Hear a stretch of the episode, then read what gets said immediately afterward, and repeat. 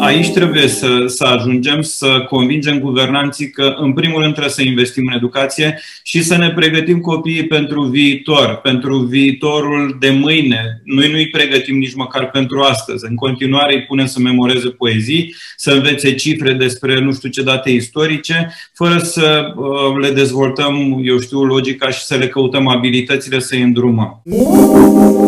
Noi am fi avut nevoie de veniturile noastre proprii pe următorii 100 de ani ca să putem realiza ce am făcut până acum cu fonduri europene.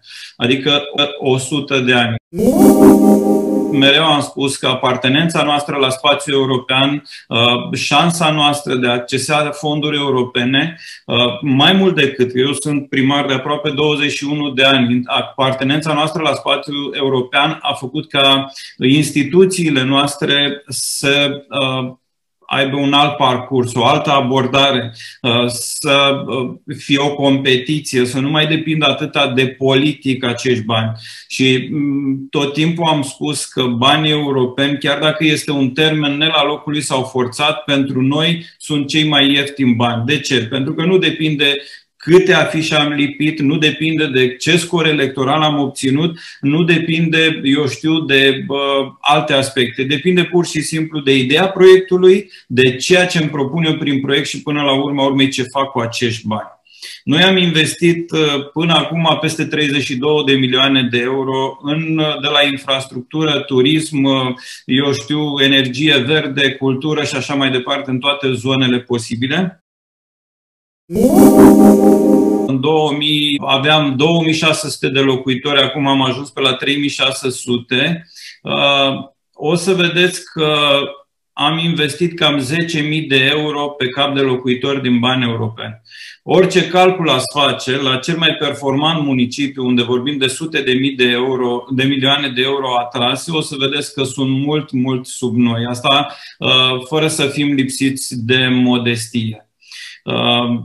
Astfel am ajuns să fim comuna în care nu există locuință fără utilități, apă, canal, gaze naturale, eu știu, fibră optică. Am ajuns comuna în care toate străzile care în urmă cu 3-4 ani, când noi ne-am pregătit proiectele de infrastructură, erau în domeniul public, să nu fie asfaltate. Mai mult decât atât, am ajuns comuna în care am asfaltat primii 26 de kilometri de drumuri de câmp.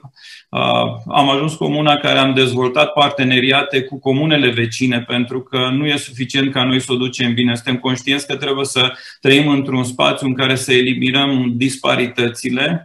Am ajuns comuna în care am polarizat în jurul nostru alte UAT-uri și am creat unul dintre cele mai mari galuri din țară. Suntem 27 de UAT-uri întinse pe 2 județe cu un oraș. Și am creat și primul flag din zona continentală a României, unde suntem 14 UAT-uri în stânga și dreapta Mureșului și unde am atras bani europeni pentru a dezvolta fonduri europene.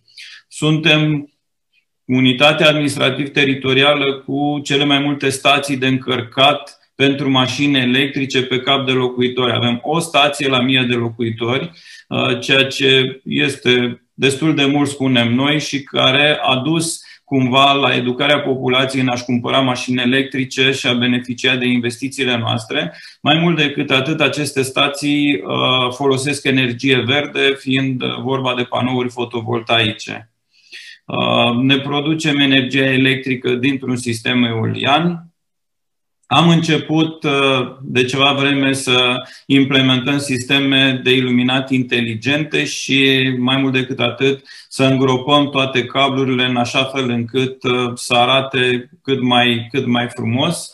Măsurăm, eu știu, gradul de satisfacție a populației și de fericire a populației în comună și chiar dacă noi facem asta de vreo 6 ani de zile și constatăm că încrederea oamenilor în administrația de la Ciugud bate încrederea în biserică, în condițiile în care ciugudenii chiar sunt credincioși, constatăm că ei sunt și fericiți că trăiesc aici. Și până la urma urmei, cred că ăsta este rolul unei administrații publice locale, să, prin tot ceea ce face, să-i facă pe oameni fericiți.